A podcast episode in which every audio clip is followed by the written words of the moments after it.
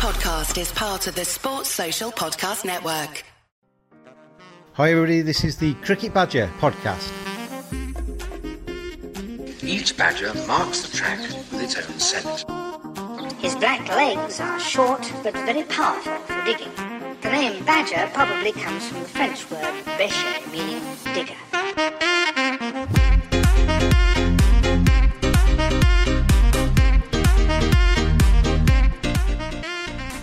Hi, everybody. Welcome along to another edition of the Cricket Badger podcast. It's James taking you through this week's show, and the guest this week is Mark Butcher, the former Surrey and England batsman and current musician. He's about to release his second album. It's called Now Playing and it'll be released across all formats on the 5th of July. And you'll also get a sneak peek in this podcast of his new single Country, which is going to be released across digital platforms on the 28th of June. Mark Butcher, he takes on the Cricket Badger 20 questions. Hi, my name is Brian Lara, and you're listening to the Cricket Badger podcast. Cricket Badger podcast fact file. Mark Butcher, Surrey and England left handed batsman. 71 tests for England. Highest first class score 259. Highest test match score 173 not out. Commentator and documentary maker. A musician and singer who is bringing out his second album called Now Playing. Welcome to the podcast. Let's have a badger chat.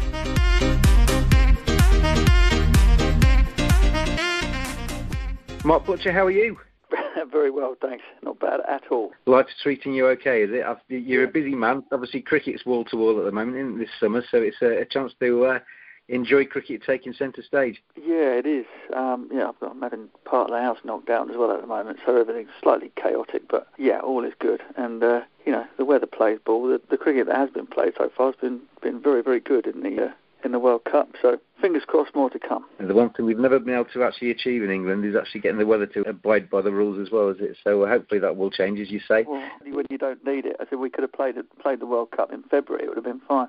yeah, I was looking looking back at last year's June, and last year's June with the Football World Cup was absolutely a, a stonking summer, wasn't it? It was wall to wall sunshine. Yeah, that's right. Yeah, I didn't see a ball kick to that until probably until the semi final. I was driving around doing blast games and things like that, and it was it was utterly scorching. So um, yeah, oh well, sod's law. It's, it's the whoever the man upstairs has got it in for cricket. That's for sure. You're going to take on the Cricket Badger podcast 20 questions this week, and we'll start with number one, which is always the best place to start. If not a cricketer, Mark Butcher, what would you have done with your life? Oh man, well, but something that didn't involve doing a proper day's work, I guess. So um, a musician would have would have worked out quite well, I think, and, under those circumstances. Um, it never occurred to me that I wouldn't end up being a cricketer, which wasn't being arrogant. It was just I kind of it never entered my thick skull as a kid that there was there was there was the chance that it might go wrong and I wouldn't. So maybe that uh, that played in my favour in the end. Well, I always try and plug my book at some stage during the month of uh, doing the Cricket Badger podcast, and uh, you're a good man to do it with because you were kind enough to uh, give me a, an hour of your time a couple of years ago talk about you and your father and your family in, in cricket, following on in the footsteps of cricketing fathers. By the way, if you haven't actually bought it already, it's always, it's still there, available on Amazon. Um, and good man. one of the things that came up from talking to a lot of people, uh, you know, across cricket about having fathers that had already played the game was that you're exposed to it early. The bats and balls are lying around the house. You, you're taken to games really early in your life, and you're playing with friends and family on the edges of professional pitches. So cricket was right on the agenda from a very early age, wasn't it, with you? Yeah, I was just in my blood. I, it's not a memory without cricket, really, in in terms of my very very young years. You know, Mum tells me that I was, you know, still a, still in the cot, still being fed uh, the first time I was at the Oval. So, I mean, it's not exactly the most sort of pastoral of places to to be spending your summers, but that's that's where I was. And yeah, I mean, it's, the game has just always been a part of my life. And as a consequence, I suppose the biggest influence on my career would be would have to be my dad because um, if I was not his son, then perhaps I would have been somewhere else. That's question number two. So you've answered that already, but it's not just your dad, though, is it? I mean, your brother went into the game, your uncle played. It, it's a, there's a whole load of butchers out there that picked up a bat and, and done well with it. Yeah, absolutely, and I, and I guess that that sort of goes back to my it would be my my grandmother on my dad's side who was just unbelievably keen on on all sport really and really encouraged her sons to, to be involved. And, you know, she coached herself. She coached sort of club teams and things like that around around the Croydon area in her younger days. And so yeah, the the, the family, my, my dad, my granddad was offered a contract I think with Crystal Palace back in the in the very early days, and decided to to go into his own business instead. Such was the uh, the paltry remuneration for professional football back in those days. So yeah, we were a pretty sporting bunch on on that side. I seem to remember you telling me that your granddad was quite competitive. A lot of parents will try and give their sons or daughters a bit of an easy win to encourage them, but that wasn't your experience in the back garden, from what I remember. no, no, no, um, and quite right too. Yeah, I'd do the same. I'd do the same with my sons, were I to have any. But I, I you know that that was the same on the on my mum's side too. I mean, mum was a uh, was an athlete and a, was an international gymnast, represented Great Britain in the sort of the late 60s, 70s. So you know, it, it was on it was definitely on both sides of the bloodline. What's been your best moment in cricket? If I could take you back to a day in your career and you could relive it again, which one would you choose? Oh, I guess it'd have to be Headingley, I guess. Um, I think there were other special points in my career. I mean, sort of going back through to sort of remember making my first ever first class 100 at, at Northlands Road, the old ground at Hampshire, um, back in 94. I can remember us winning a, a Sunday League title in 96, which was uh, it been a long time since uh, since trophies. I think 82 had been the, the previous one. We won a NatWest trophy where I was in the crowd watching my dad um, steer us home against Warwickshire. So that was a that was a, a great moment. Um, winning the championship for the first time in goodness knows how long for, for Surrey in '99 with a bunch of guys, many of whom I'd sort of played schoolboy cricket with or kind of come up through the ranks with was a, was another great moment. But but Headingley in 2001 in the Ashes was the was the moment I guess because it everything that came afterwards was was down to that. Um, so yeah, I mean, I'd, I'd have that day. I'd have that day again. If I could have had that day a few more times, you know, in terms of being able to being able to um, pretty much do whatever I wanted to do on the field, and and and, and it worked. then, uh, that well, I wouldn't be talking to you right now. I'd be on a yacht somewhere. I, I remember talking to your dad about that as well, and you, you and your dad spent quite a bit of time because you, you'd struggled, hadn't you? Your dad, you struggled in the in the few months or, or whatever coming up to that uh, test series, and you'd yeah, gone well, back in, it, you'd gone back to basics with your dad, hadn't you? Yeah, I'd, I'd had about a year of, of struggles, really, long, probably longer than that, and was seriously considering quitting the game. So yeah, I, I, I sort of called, I called the old man up at sort of around about New Year, 2001, and said, look, I'm, I kind of could do with some help here, any chance? And and what's more, treat me as though I've never played the game before. You know, sort of go go right back to the beginning. So we had two and a half, three months of one-to-one stuff that we'd never done before in, in, in my life. You know, not because he was playing um, and then subsequently coaching. It wasn't as though we had enormous amount of contact around my game at any point in my life. So that was kind of like the, the, the most time we'd ever spent together on that front. Um, and it was fantastic. You know, if, if I'd never if I'd never got back into the England side, I would that still would have been one of the best times um, because it, it, what he gave me in terms of um, technique and kind of getting out of my own way as far as batting was concerned meant, meant I enjoyed it again and that it was fun, which is what sport should always be, whether you make a living from it or not. I spoke to your dad as well for the book, and it was it was a period of his life as well, which he remembered really fondly too, for the similar reasons that you just said that you'd, you'd not really had those cricketing experiences together, and a chance to the father and son to kind of bond in a net was quite a special time for him as well. Oh yeah, oh well, that's nice. Yeah, but it was it, it was like that, and as I said, if, it, if I hadn't have been fortunate that three or four, maybe even five other players who would have been ahead of me in the pecking order for that Ashes series that summer hadn't all got injured, then you know it, things may not have turned out the way that they did. But we still would have had that time, you know, and who knows? It, it might have happened later on. That I might never have got back in the England side. Who knows? But at least I would have. I would. I, I guarantee you, I'd have scored a hell of a lot of runs for Surrey in that time if I hadn't been playing for England. Because you've had the bad times, does it make you appreciate those days in the sunshine even more? Um, yeah, I guess so. I mean, but it's kind of, I would say that would be that's the story of everybody's life and whatever thing, whatever they do. You know, Yeah. nobody, nobody ever has it easy all the way through. It's not plain sailing doing anything. So, so yeah, a bit of perspective is always is always a good thing. What was your worst moment in cricket? Worst moment? That's a good question. I mean, I don't know. It's kind of maybe I've wiped the real bad ones from my mind because in the end, it's kind of it's, on, it's only a game.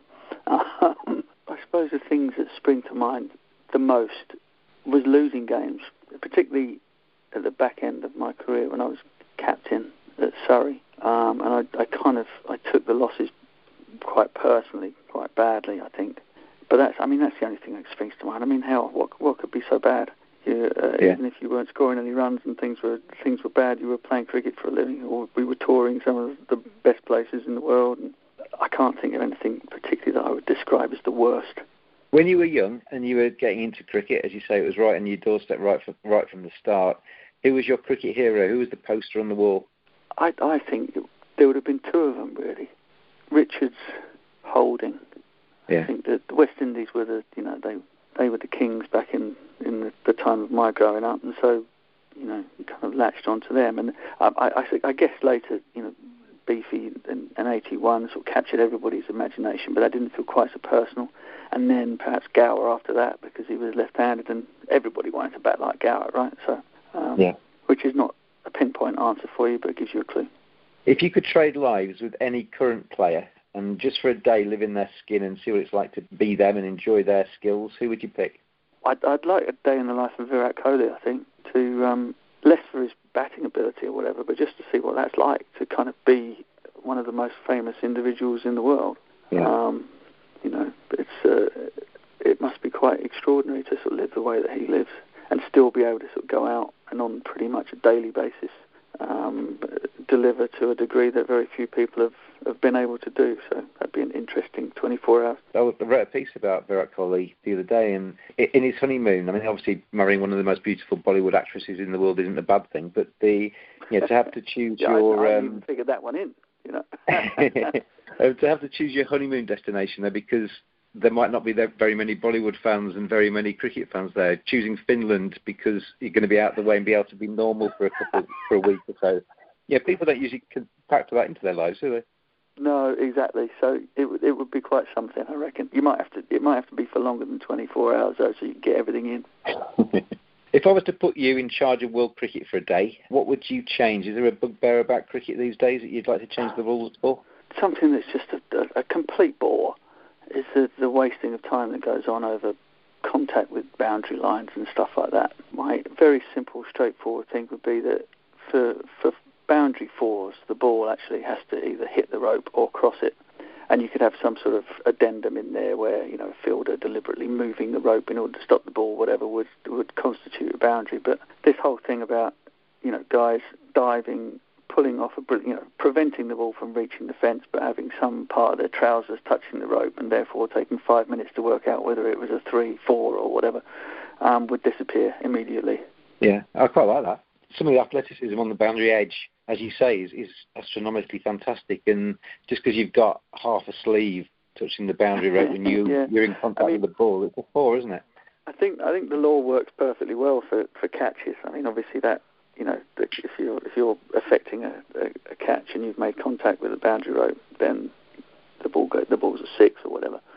I don't have a problem with that. It's when the ball is dribbling along the ground. It's basically for fours. It, it covers off the, the, the boundary four option as opposed to the, the dismissal or otherwise if the ball's going for six.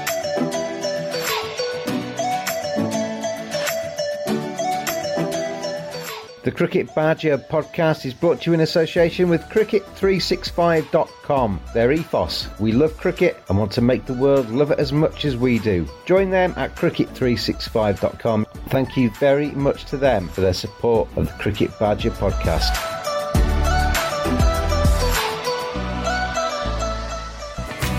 I wasn't stolen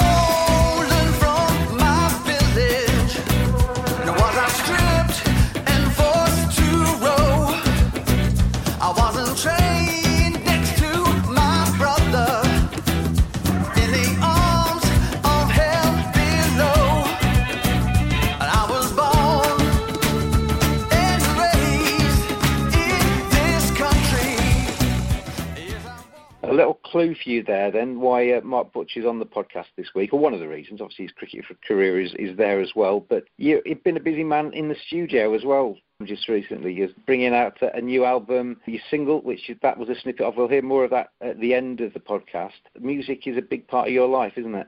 Yeah, um, always has been actually. It kind of, I guess, it all started up for me again whilst I was playing.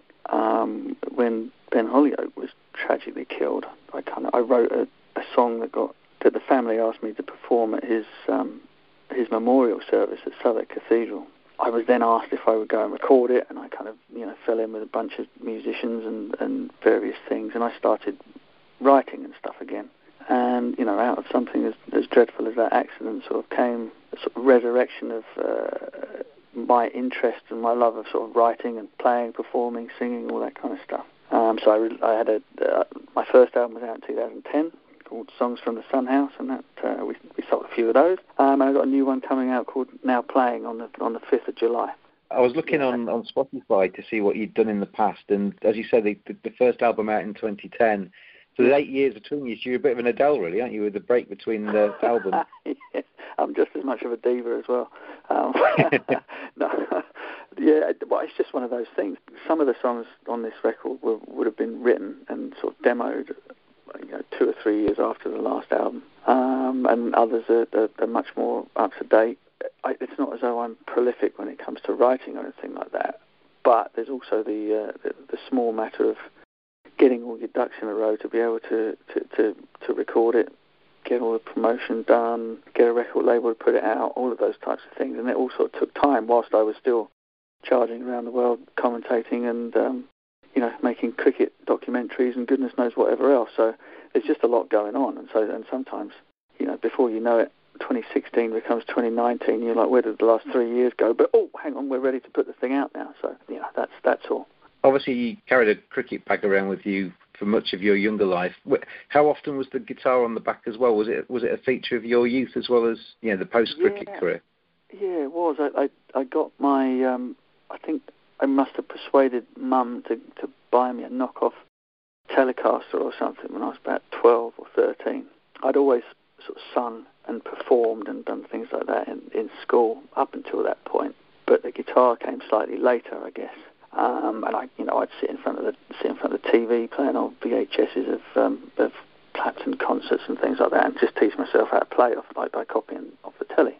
Uh, so uh, yeah, so when I started playing, I think my first tour would have been West Indies, 97, 98, famous Sabina Park cancelled Test match, and I remembered I took a, I had a, I bought a, a, Les Paul um, Les Paul Studio that I took on the, on that trip with me, and I pretty much took a guitar with me whenever we went away from that point on. And it wasn't it wasn't a question. I didn't take it so that I'd be sort of like sitting there on the back of the bus or, or you know down in the hotel bar, sort of annoying everybody with it all the time. It was just I sat with it in my room and I'd I'd play and I'd write and I'd learn songs. Um, it was it was entirely for my own amusement, really. I had uh, Craig White on the podcast two or three weeks ago, and he's he's a big one now for bringing his guitar out and, and playing tunes. And Joe Root, I've seen, um, Yeah. has got his little kind of banjo-y thing that he, he likes to play as well. There's a, there's a few of you on the cricket circuit that like to pick up a guitar. Is there a, a super group there in the making? yeah, possibly. Yeah, I spoke to Joe actually. He was sort of like he was asking me about you know about learning and sort of teaching himself and the best way to go about it. And Dale Steyn, I think I think Joe's got one of those little um, Ed Sheeran Martins, you know, and I think Dale Steyn's got one as well because he, he plonked it in my hands at a, at a baggage carousel in in the West Indies somewhere. I was covering the, the CPL and I sort of took it out and played it. Yeah, really cool. So yeah, lots lots of the guys do it, and I, I can completely understand it because you know all of that time on the road, all of that time in hotel rooms, you kind of you do have the the opportunity to kind of sit there and and and immerse yourself in something else, you know, and it's good. It's a lovely diversion, but you also have the time to kind of to, to teach yourself, you know, and it keeps you out of trouble. In, in my haste to get into the music, I forgot to actually ask you the question, which was, um, they say all rock stars want to be sportsmen and vice versa. Um, if you could be famous in another field, what you would, would you have chosen? I've just taken it for granted that rock, being a rock star or a musician or whatever would have been your answers for that. I, I, I guess Yeah, that is yeah, the I- case. is it? I guess so. I mean, it's not not imaginative now, is it? But um, but yeah, for sure.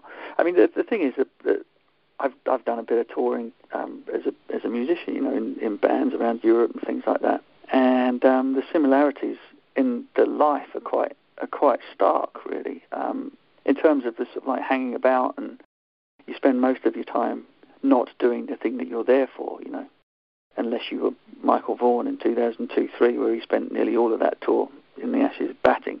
But most, but most of the time, you kind of like the downtime far outweighs the time that you're up there on stage doing your thing. And so, you know, sex, drugs, and rock and roll aside, they're, they're very similar.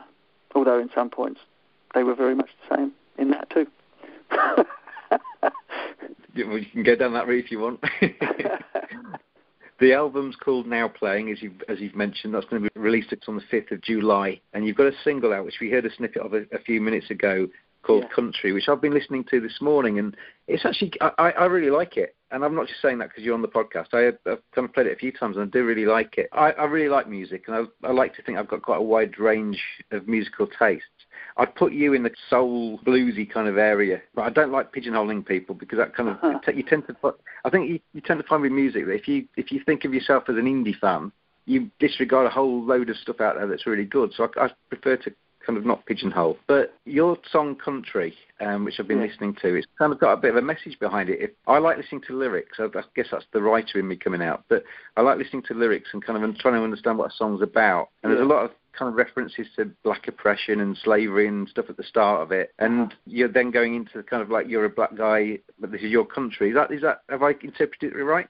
Yeah, I mean, the the, the premise of it, it started off. I, I, I was reading some stuff and, and was kind of, frankly absolutely shocked at the sort of the, the numbers. I mean, obviously everybody knows about history of slavery and people being taken from from East and Central Africa and whatever, and, and taken west, and the the horrors of all of that. But what I hadn't realised was that was the, the, the numbers were quite as incredible. Um, you know, 30 million was a number that I sort of like, that bounced around in my head, and I was just trying to get my head around that sort of that number. So it started off being, you know, as a as a, a reflection on that. But then it, it kind of it took on a, a slightly different life, whereby I was thinking about the idea of, of people who had been taken through through no choice of their own to one side of the world, and then quite in, in a lot of cases had ended up coming back either to Europe or to the UK and whatever, and having families there and settling there and all that kind of stuff. And yet you'd still get the question from people, you know, they'd say, so, oh, where are you from? And you'd say, oh, you know, Camberwell or something. And they go, no, no, where are you really from? That, that sort of, and that was, and so the, the, the payoff or the chorus or whatever of the, the, the, tune is kind of that. It's just kind of how long do, how long do people have to have been born and where where they consider they were born and raised and where their families are from and all that kind of stuff before people was that before that question stops coming up. And then the, the I mean just the the most extraordinary thing about the lyric is that there was no when I wrote it there was there was no Brexit there had been no Windrush scandal none of those things were a thing. They hadn't been invented yet. The, the lyric sounded as though or, or may sound to people now as though it was written off the back of the Windrush scandal and Brexit and various other things but it wasn't. I wrote it beforehand um, and those events kind of have, have kind of caught up with what I was talking about a little bit. So yeah I mean that's that's that's the story really um, and it, I wasn't putting myself in, in the place of well, no, I suppose I was. I suppose I am. I am. It's kind of it's a kind of slightly personal, but it's mainly a, a wider idea about you know people wherever they come from, whether it's from the Caribbean, whether they were whether they were descendants of slaves, whether they were you know their families had moved from India or whatever it had been. You know, there's that's that undercurrent of still being asked the question. you know, But where are you really Yeah. from when actually you're born here and that's all you know? That's how I interpreted it from the from the listeners I've had, and I, I guess I mean without trying to get the Cricket Badger podcast too political and, and, and talking about racism and stuff like that. But yeah, with, with all of the stuff that's been kind of in in the political land over the last two or three years, illegal mm. immigrants, immigrants, whatever whatever people have been banging on about. Yeah, there's a there's a hell of a lot of people with non-white skin living in in England who are English, and we don't probably refer to them as such, do we? At times. I, I have never been more aware of my um, of my heritage or my skin tone than I have been in the last three years. Very fortunate in that where I where I grew up and where I went to school and all that kind of stuff, I didn't encounter an enormous amount of sort of racism and things like that. I think my mum and dad probably did because in the, the early 70s, mixed race couples were not the norm. But I but somehow I was insulated from that, um, and, I, and I thank my mum for that a lot, and I also thank my dad. They kind of somehow managed to keep a lot of that from us. But I, but in the last yeah, in the last two or three years, I've I've kind of I've looked around on on trains when I've got on and things like that, which I'd never done before. Um, so yeah, there's a and, and now and I also understand where friends of mine, brown skinned friends of mine, had kind of had, had been a little bit, bit had been much more chippy about the idea of race and things than I ever was, and I could never really understand it. I now get it, and I kind of apologise to all of them um, for not having seen it before, you know.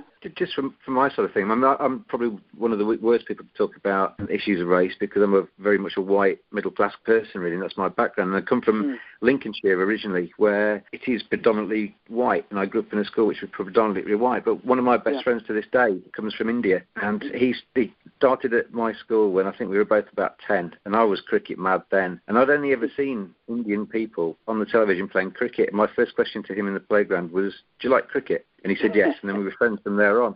And but that that's one thing that cricket does to you, isn't it? That you know.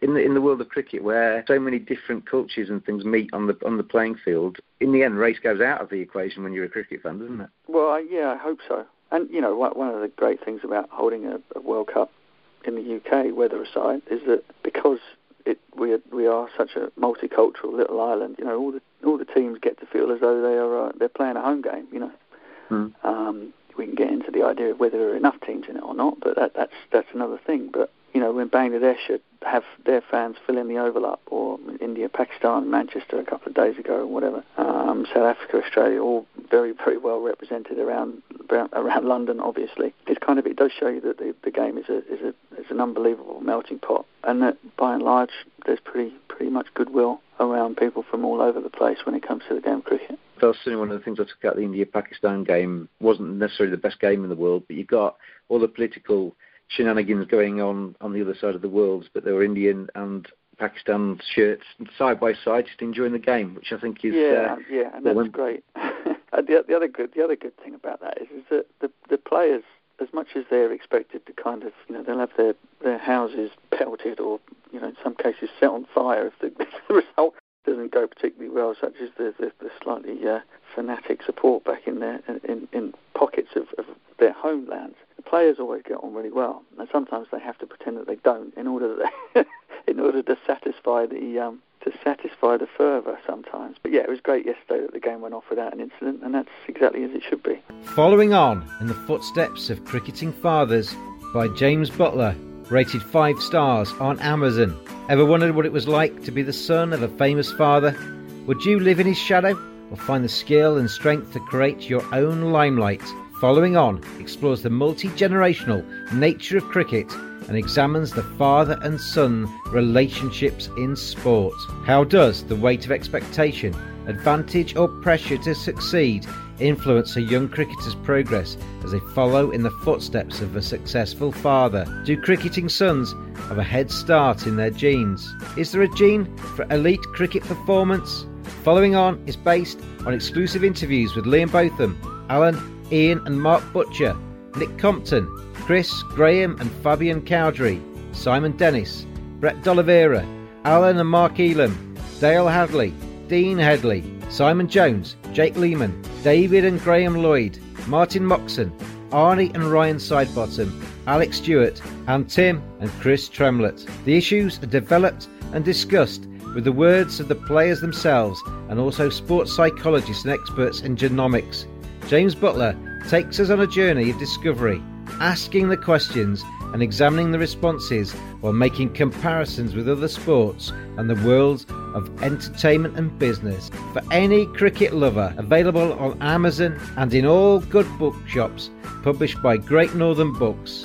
Following on in the footsteps of cricketing fathers. Just back to the music before we move on to some of the other questions. Uh, yeah, having been a cricketer, and that question about rock stars want to be sportsmen, but vice versa. You've had the best of both, haven't you? Really? Yeah, I have, I have, and hopefully a bit more to come. Um, but yeah, for sure. Like I said, it's kind of figured out a way of not having to do a proper day's work. it's always handy, always good. If you could meet anybody, living or dead, who would you like to meet? Ah, Jimi Hendrix, easy. Yeah, I reckon he'll like cricket too. I, I saw a documentary about him once, and the, there was an ex-girlfriend of his who he'd shared a, a flat with in England, I think. She just pulled out a drawer, and she got loads of his lyrics, um, his kind of handwritten lyrics and things in, in the drawer, and you think, blimey, put those on eBay, they they cost a fortune. but yeah, he, he was um, ahead of his time in a way, wasn't he, Jimi Hendrix? Massively, yeah, yeah, and was kind of, you know, I suppose that the um, perception is that it, it was all sort of mind-altering drugs, and he was out on, out of his box all the time, and that's what allowed him to create the soundscapes that he did. But I, I think there was probably more to it. That there was just a curiosity, you know, uh, an openness to ideas and to cultures and things like that. which makes him a pretty interesting dude, I reckon. Who would play you in Butch the movie? If there was a movie about your life. Who would be the star? well, that, Omar Omid Djalili and I have kind of, you know, got a bit of a thing going. We we, we reckon we look like each other from certain angles, so it'd have to be him. I'd, have, I'd put him on a diet for the for the early bit, but he's all right now. What's the last time you can remember feeling really nervous? Do you get do you get nervous before you go on stage with a guitar? Yeah, absolutely. Um, actually, I think it was probably the last time I was really nervous would have been I agreed to play a few tunes at Jade Dernbach's opening testimonial event at the Oval, which I was tremendously nervous about because on- on these occasions it's not really a gig and it's kind of, you know, you're stepping up on stage between courses or whatever of a dinner and it's apropos of nothing and I was just kind of like, what the hell am I doing this for? so I sat there playing a few tunes to people for no reason, but it was quite cool. You, you've done a few of those, haven't you? The some PCA dinners and all that kind of stuff. You've been the, the Well, headliner. yeah, I guess I guess you're right. Something like that. If, if people buy a ticket to come and see you in concert, they come to support you and to see what you've got to do. But there'll be people at dinners and things who really couldn't care less, wouldn't they? Yeah, yeah, exactly that, exactly that. So those those those were the thoughts, positive thoughts that were bouncing around in my head before that one. what is the top item on your bucket list? the thing you've got to do before you die. I don't know. I, I'd, I'd love to go and spend some time in in in relative luxury uh, in uh, in somewhere like Canada, out in the out in the wilderness, and sort of watch the seasons change somewhere like that, because it just looks like the most incredible place. So I've never and I've never been. uh, You know, you kind of you get a bit blasé about travelling. I, I suppose you kind of end up going all sorts of places in your work and whatever. But yeah, it's that's not particularly bucket listy, that is it? But that's the only thing that I can think of right now. Are you a morning or a night person? I used to be a night person. I'm now a morning person. Yeah, that changed. I don't know when that changed. Probably around about 30, 34, 35. The night stopped being quite so friendly, or, or you actually had to sleep in order to be able- to function the next day. That weird thing that happens when you get a little bit older, and so therefore the uh, the nights were not anywhere near as much fun. As I've got older, I've realised that hangovers can last two or three days. It's not as pleasant. Oh, comfortably. comfortably. so I, I, you know, also I have a, you know, I, I quite like having the world to myself for a little while. So getting up early in the day before before the before people have started to go about their business is quite a nice thing. what celebrity annoys you the most? uh,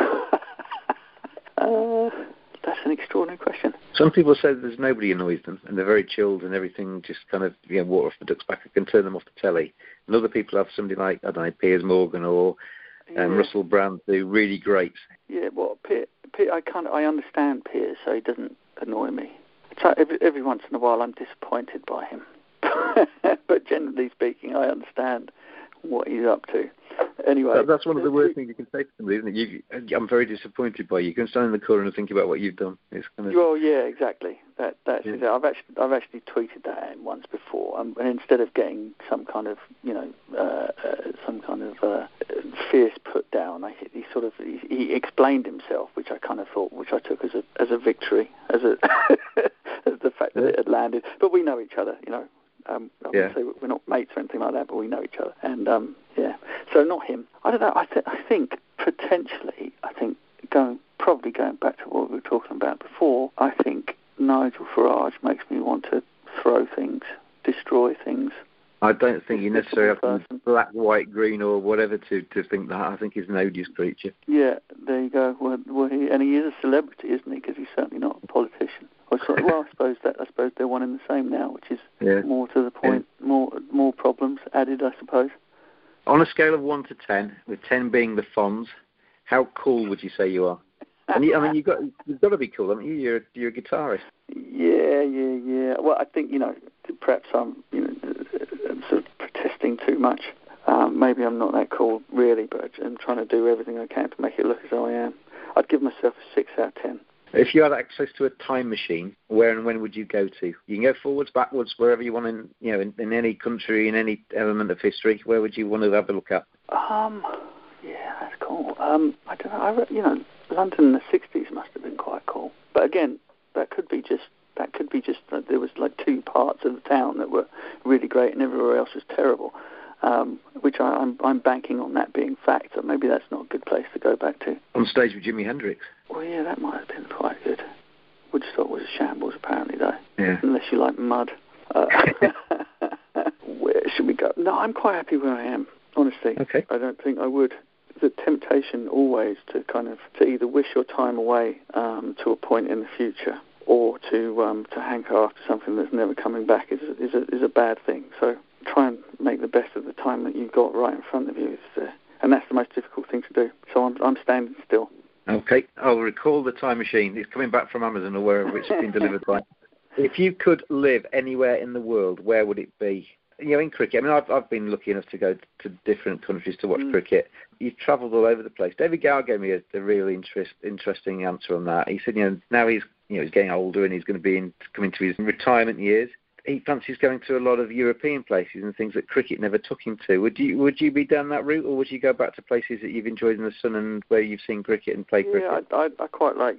I, I do quite like the idea of exploring the continent um, for exactly the same reason. It's just you know you've kind of seen, and I, I've done quite a bit of travelling sort of east as well. Although um, sort of China and Japan are kind of um, would be endlessly fascinating places. Although I'm not sure I could live anywhere that was as densely populated as either of those two places, which counts out India and um, other things like that. Yeah, I think probably the like southern southern Europe, somewhere where the where the temperature was always either warm or hotter would would probably be the thing. Um, and there'd have to be golf courses nearby and vineyards. Usually, sunny places lend themselves to vineyards and golf courses, don't they? They So do, don't okay. they? They do. So yeah, I don't know. I don't mind. I don't mind southern Italy, southern Spain, probably Italy. If you could change one thing about yourself, what would you change? I wouldn't be so reasonable. More assertive, or how, would you mean that? Well, no, I, assertiveness isn't really, is not is not the problem. I kind of most of the time this this trait is a good thing. Um, I I kind of you know you don't sort of jump to take sides, or you don't know you're able to see things from from different points of view. There are various things that, that go on and that happen, whether they just be in, within your own family, let alone the, the wider world, where kind of where we're sort of taking more of a, a definitive stance might be might be useful. But then I think I picked that up from my old man, and there's no changing it.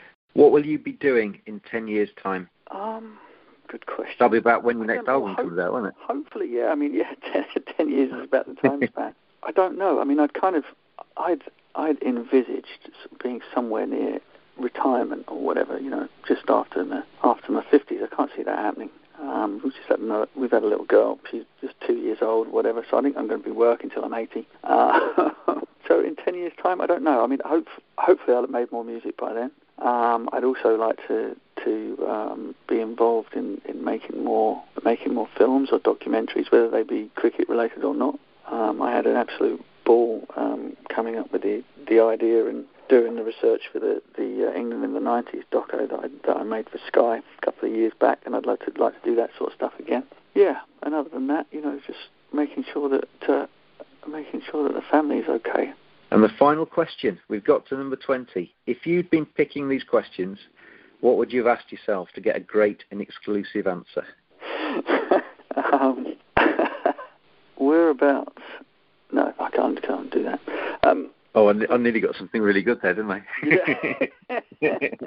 That's just a terrible question. Where did where the hell did you come up with that piece of trickery from? Yeah, I would I would have said I'd, I'd have asked something along the lines of, of what happened between the between the Headingley and Trent Bridge Test matches against South Africa in 2003. And you're never going to know. You're not going to answer it for me. No, of course I'm not. That'd be the question.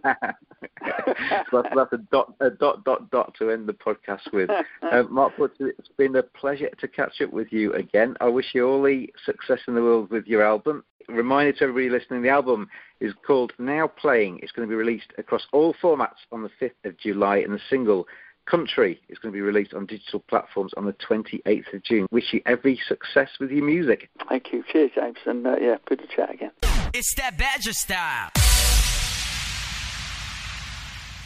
Thank you very much to Mark Butcher for his time this week on the Cricket Badger podcast. Wish him well with his music, with his cricket, with his documentary making, whatever he chooses to do in the future. Always good to hear from him on the Cricket Badger pod. Loads of stuff going on. Don't forget to tune in to the World Cup Cricket Badger weekly podcast with myself, Ollie, and Akash running the rule over all things World Cup 2019. And until we meet again, Badgers, enjoy your cricket. Hard not to these days.